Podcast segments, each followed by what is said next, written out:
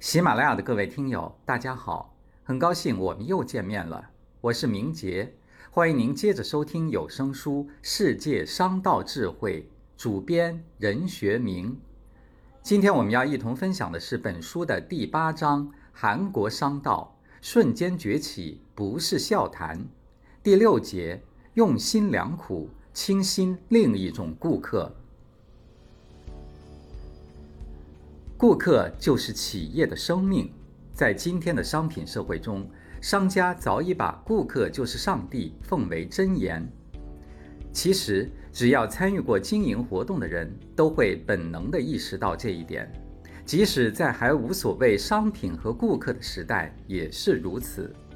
而当他们在商品世界摸爬滚打了多年之后，变得更精明了的商人，又将自己的感受和经历加以浓缩提炼，于是就有了这么一句名言。喊着这句口号的商人们，也许表里如一，也许口蜜腹剑，但无论如何，他们倒的的确确是有了这么一种意识了。但是在韩国商人的眼中，除了普遍意义上的顾客之外，还存在着另外一种顾客，也必须予以重视。在他们看来，如果不能给这些顾客提供良好的服务，如果不能使这些顾客感到满意，同样也是一种失误。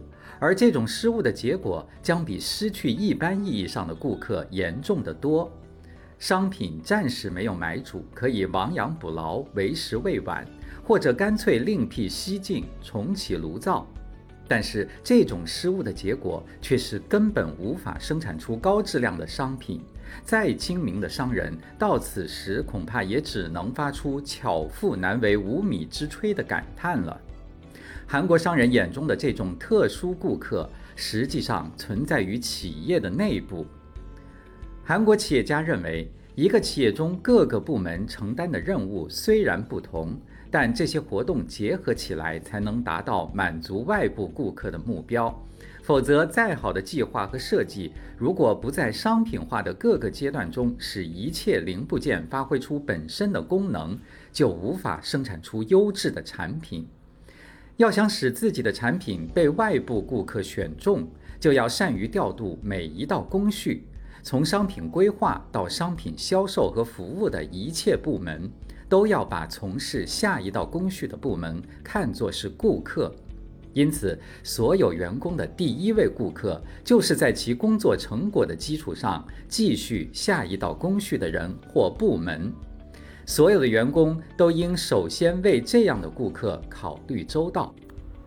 在乐喜金星集团公司下属的一家公司中，曾发生过这样一件事：在一次设计室召开的会议上，有人提出意见说。在生产线上，装配部门的女技工承担的接线工作需要改进。之前，公司女技工在装配阶段进行接线作业时，要将数根电线的塑料皮用手一根根剥掉，然后再一根根粘起来。虽说捻线是一种简单的活，又相当安全，似乎很适合女性职工。但事实上，要装配一台洗衣机，用来控制洗涤、漂洗、排水、预定等多种功能的线路有几十条。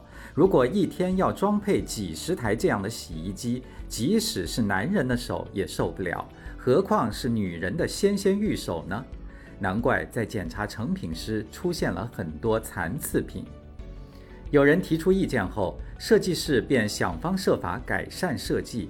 最后，把连接电源的线路和连接按钮的线路端口化，这样在装配时只需将上下端口互插就可以了。从此，装配部门女技工的干劲倍增，次品率也大幅度下降了。这种想方设法使自己的工作有助于下一个工序的做法，产生的结果就是。不仅企业内各部门合作更为密切，生产效率和产品质量由此而大大提高，最终也使企业赢得了更多的外部顾客。注重内部顾客的另一个意义是要求企业的各级管理者都把满足员工的需求放在重要的地位。普通职工是第一线的生产人员，还维持着一个企业正常的生产生活秩序。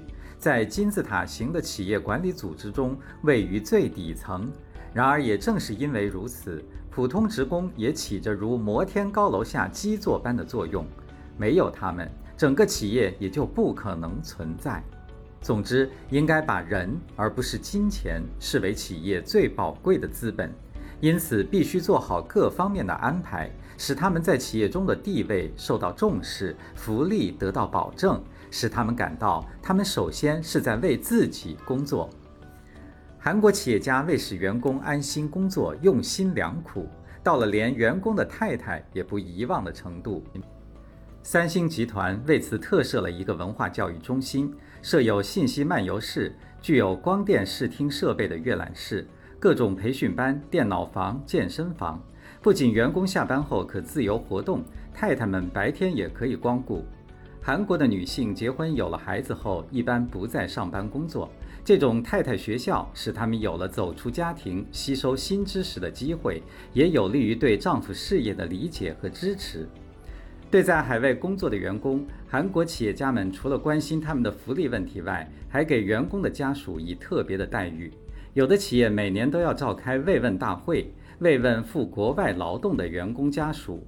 会上邀请韩国一流的演员参加演出，每个家属还会得到一份有纪念意义的礼物。家在外地不能参加大会的家属，则由企业通过邮局将礼物寄出。有的企业则规定。凡在国外工作的员工均可带家属同行，并经常通过书信与员工家属进行对话，详细介绍企业的情况，以免除其后顾之忧。在编织好员工的生活花篮以外，韩国企业家更为注重的是设置一整套晋升和奖励制度，对员工的勤奋工作表示鼓励。各大企业每隔一定时间还要对在职职工进行再教育，让一线工人接受技术培训；对管理干部则按不同的级别实施相应的教育，充分满足员工们自我发展的需求。